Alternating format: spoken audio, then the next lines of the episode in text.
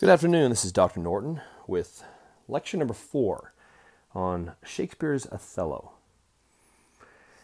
Now, I could talk about this play for days and days, weeks and months, perhaps. But in this podcast, in this lecture, I would like to discuss a couple key literary terms. Uh, one in particular, or one to start, is called attention. Now, in basic literary analysis, attention is something we usually frame in a basic structure A versus B, something versus something else. Now, you've heard this before uh, good versus evil. That's kind of a classic Marvel, um, Marvel Comics uh, tension. Um, you see other tensions. You see male versus female. You see poor versus the rich. In all across literature, right? These are these are tensions that are pretty common. You see freedom versus captivity and so forth. This is attention. This is how you frame you frame attention. Something versus something else. So when you think about Othello, I want you to think about tensions that you see active in this text. Now, from what we've been talking about and discussing so far in the other other lectures, we've been really focusing on this this relationship between Iago and Othello. I find this compelling part of the play, and even a part that I'm not sure I totally understand, to be honest with you. I find that um, even after many, many years of studying this play, I have a, a, PhD. I mentioned before, I have a PhD in Shakespeare tragedies and late plays. So this is a play that I've looked at many times. I've written about, I've published on, I have a, a book chapter on it, and so forth. But I still find myself, I still find myself unconvinced. uh, and and and that's I think some of the fun of it. To be honest with you, I think some of the fun of reading these plays is because there is such a a human element in each of these plays. I think Shakespeare is going after something that is deep and profound, something very much uh, related to our human condition. And yet, he doesn't make it obvious uh, which way you're supposed to to lean. And what am I talking about? I'm talking about these tensions, really, in particular. Now, I, I, I think there is no doubt that Shakespeare wants us to see Iago as a villain. That's clear to me. There, there's no way you're going to make a good argument on how Iago is a hero. It's just not going to happen. But what about Othello? What about this man, Othello? In my book, I argue that Othello is a man from the very beginning who is prideful and arrogant that he is blinded by his own pride. And that pride leads him into a place of blindness. And by the end of the play, he's so blind that he is believing the lies of his friend Iago, um, and he kills his wife. I mean, he kills an innocent woman who is wonderful and loves him dearly uh, because he is blinded by pride. And that, that blinding, that prideful blindness, makes him vulnerable to the lies and the deceptions of this character Iago. Now, I think that's a good argument, and I stand by it. that's the one I've, I've published. But I have another way of looking at this play as well. I have another way of looking at Othello as a man, as a character. And, and it's something like this. We see Othello, and I've quoted this line before, at the beginning of the play when Iago brings Brabantio um, storming through town, uh, ready to to kill Othello and fight and, and, arrest him and so forth, all this nonsense. And how what is Othello's response? Right? He's there, and when Iago says, We should go, you should run, you should hide, Othello says, Not I. I must be found. This is in Act One, Scene Two, line thirty, right? Not I, I must be found. My parts, my title and my perfect soul. They shall manifest me rightly. Uh, this is a another way of looking at Othello. Now, I, have taken this in the past, and in one way to read this is to see him as a man who's puffed up and prideful. Look at me, I have a perfect soul. I'm, I'm, I'm a great guy. Well, a second way to, to read this is to see him as a man who is um, open and honest. He is a man who wants to be in the light, as we say. Whereas Iago is a man who is full of deception and wants to remain in the darkness because he is a sneaky liar. He is full of deception and dishonor.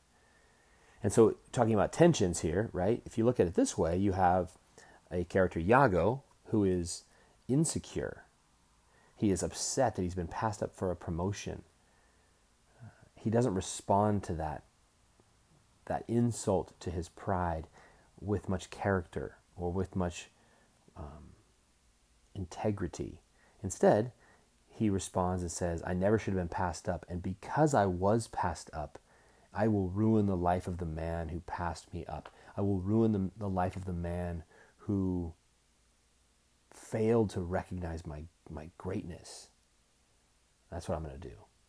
As opposed to saying, okay, so I was passed up for a promotion that I believe I deserve. I believe that I am a good warrior. I'm a good, I'm a good military man. Um, but I will serve my country nonetheless. I will, I will continue on in a course of integrity, and I will do what is right and I will earn that position in time. That's not his response. His response is, is full of malice. His response is full of, of uh, deception and um, weakness, and, and most of all, insecurity. So, one of the early tensions you could see here is this tension between Iago, the insecure, and Othello, the confident. The Othello confident character who says, I must be found. Iago, who throughout the text and even at the very end, one of his last lines is, um, I will speak no more. In other words, I will remain in the dark. Uh, that's kind of an interesting way to think about that, right? Um, he says, I'm just oh, from, from this time forth, he says, uh, Act 5, Scene 2, line 301. From this time forth, I never will speak word. that's his that's his final line. So, so why? Why does he say that? Because he wants to remain in the dark. He is a liar. He is a deceiver. He is insecure, and he does not want to be found.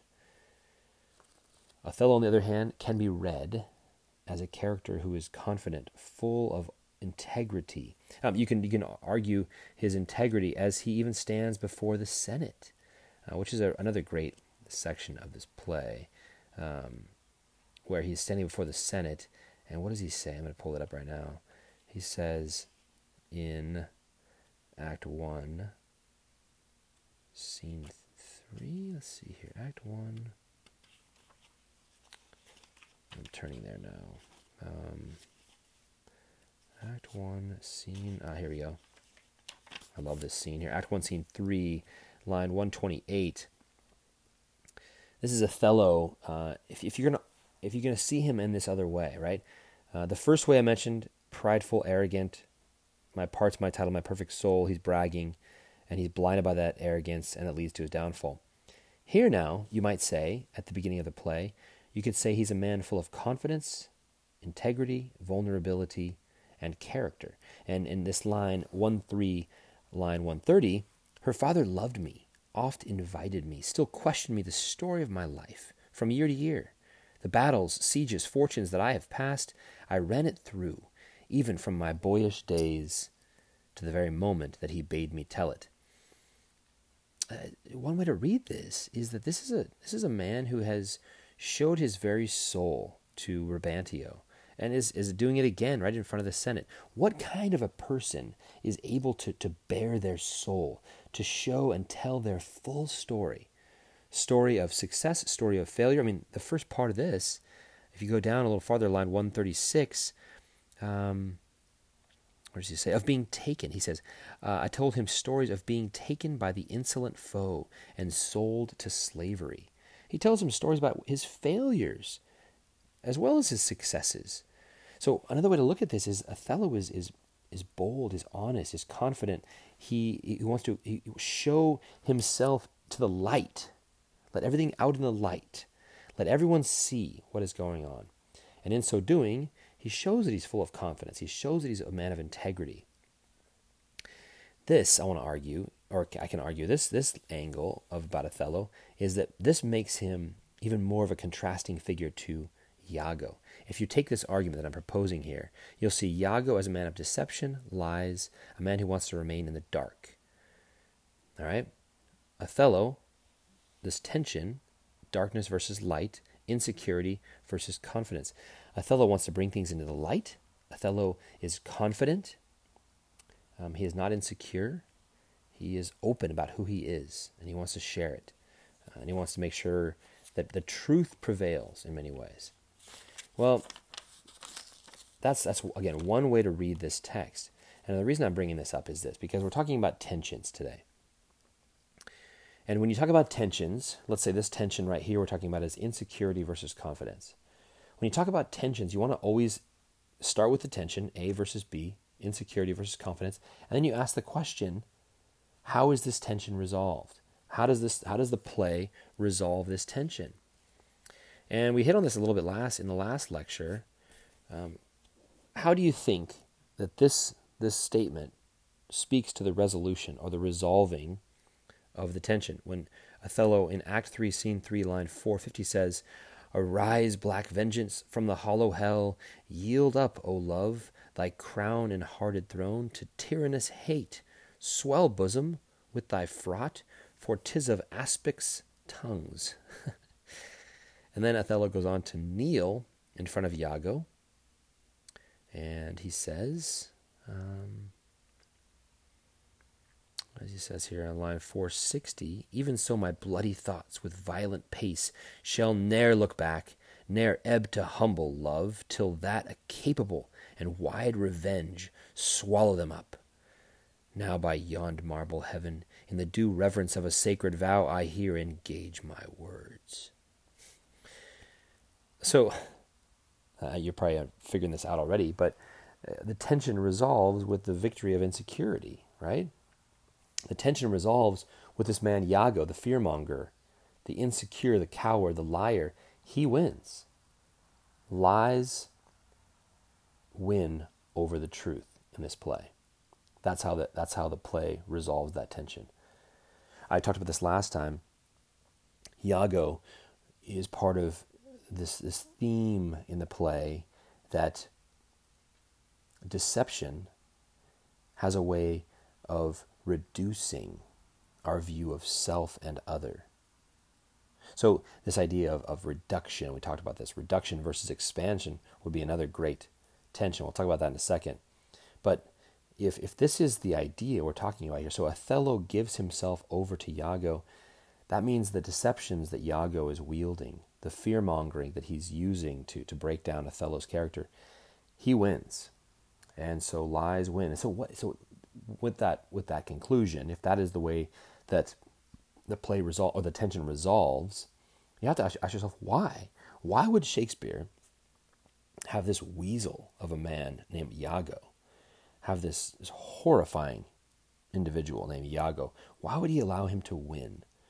So, in much the same way we talk about tension. So you have this tension between Iago and Othello. Now, when you have a, a, two characters in tension, you want to ask yourself this question: What do these characters represent? And I've kind of been I've been alluding to that already, right? Iago represents insecurity and fear and fear mongering, deception.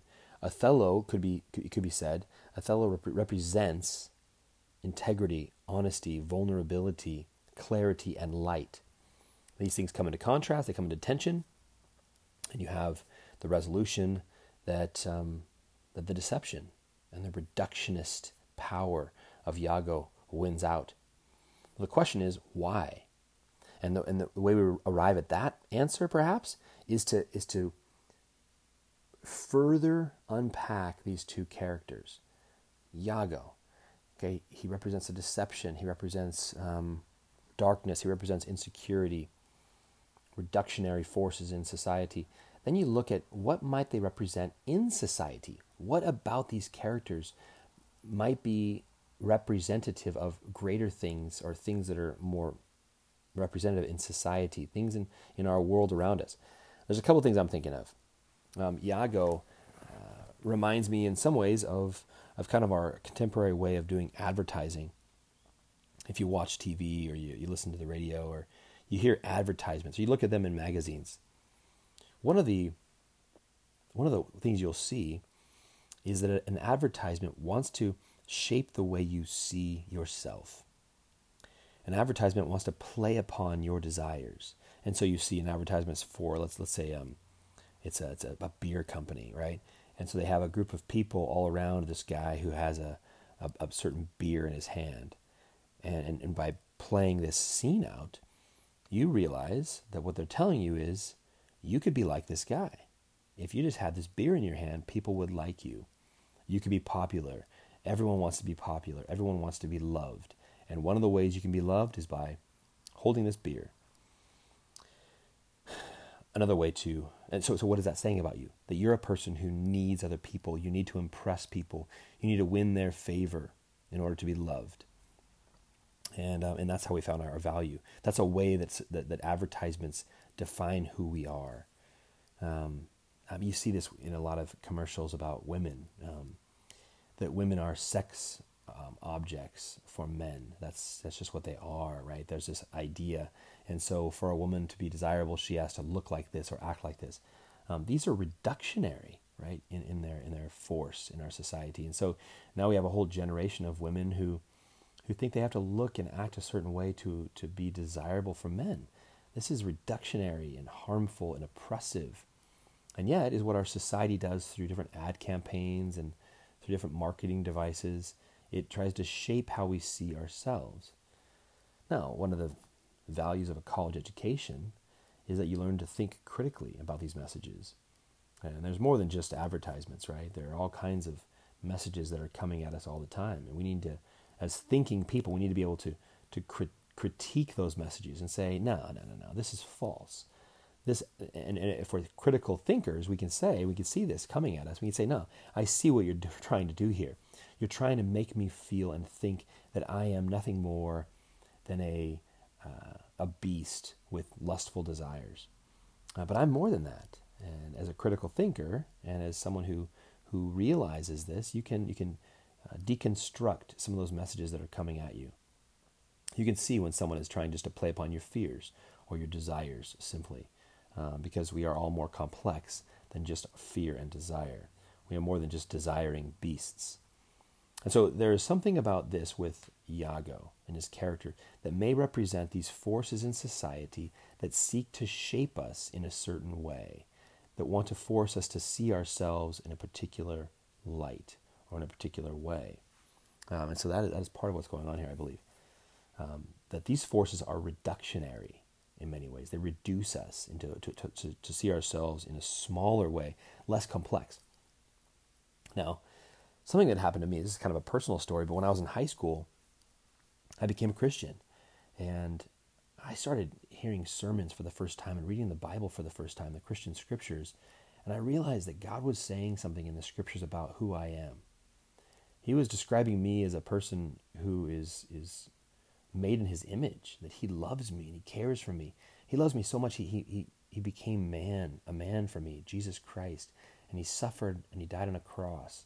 And he, he rose from the dead, all to do what? All to give me life and salvation, all to give us salvation, his children.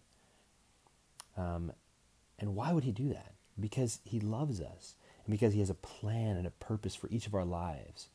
And he's going to use us for this great purpose to, to show others his great love for them.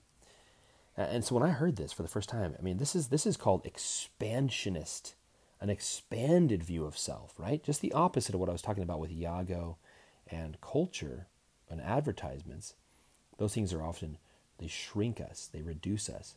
But when I, when I heard the message of the gospel for the first time, and as I go back on a regular basis and read my Bible, um, I, I find that the scriptures are expansive. They expand my view of myself. I am more than just a, a, a lusting beast, like a dog in heat. I'm not that, and none of us are. We are, are people made in the image of God, uh, made for a purpose, and this is far greater, perhaps, than we often think of ourselves. And so, this expansionist view of self. So, there's these two things going on in this text we have this, this reducing power that, that Iago represents and this expanding power that Othello represents, or at least how he sees himself in this expansive way. And yet, because Othello listens to the lies of Iago, he, he ends up losing his expanded view of himself. And so, what are those forces in society around you? What are those messages you're getting around you that want to reduce you. Usually it's coming from people who want something from you, sadly, um, and they want to control you and manipulate you. Hopefully you can recognize that. And you can say, okay, um, I see what's going on here, and yet I, I know these aren't, aren't true messages about who I am. And so I refuse them. I refuse to believe that I am simply this or simply that. Um, I know that I am made in the image of God, that He has knit me in my mother's womb, as the, as the scriptures tell us. And that I'm made for a purpose, and He has called me. He's called me to be a light on a hill, a city on a hill, a, a, a lamp that cannot be hidden, right? That is who we are. And, um, and so there's this, this tension here we experience. Well, sadly, in this play, we see a man who gives in to the reductionist narrative of Iago. And it ends it ends very poorly for him, as we see at the end, right? What is what does he do at the very end? He he kills his own wife. He kills this woman. Why? Um, because he believes that she has cheated on him. He believes that she ha- has embarrassed him, uh, deeply embarrassed him in front of everyone else, and that he will be shamed uh, if he lets her live. And um, let's see here he says this uh, at the at the end of this, this section here. Act five, Act five, Scene two, line two fifty six. Uh, Othello says, "Behold, I have a weapon. A better never did itself sustain upon a soldier's thigh. I have seen the day that with this little arm and this good sword I have made my way through more impediments than twenty times your stop. But O vain boast, who can control his fate? Tis not so now." Be not afraid, though you do see me weaponed. Here is my journey's end. Here is my butt and very sea mark of my utmost sail. Do you go back dismayed? Tis a lost fear. Man but a rush against Othello's breast, and he retires. Where should Othello go? Now, how dost thou look now, O ill starred wench? He's looking at Desdemona. Pale as thy smock. He's looking at his wife that he just killed. When we shall meet at Compt, this look of thine will hurl my soul from heaven, and friends will snatch at it. Well, a little farther in, he says, I did this because she was unfaithful.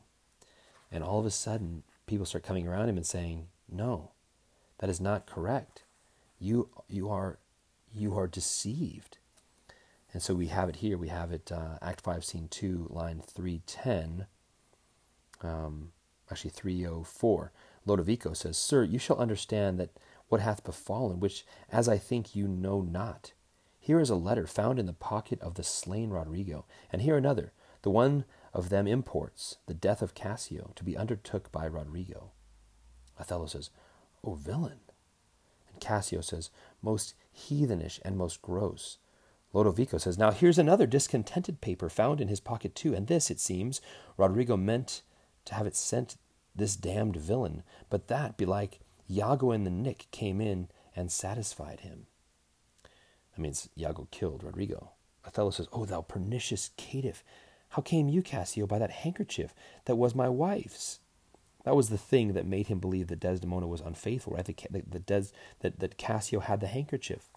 And Cassio says, I found it in my chamber.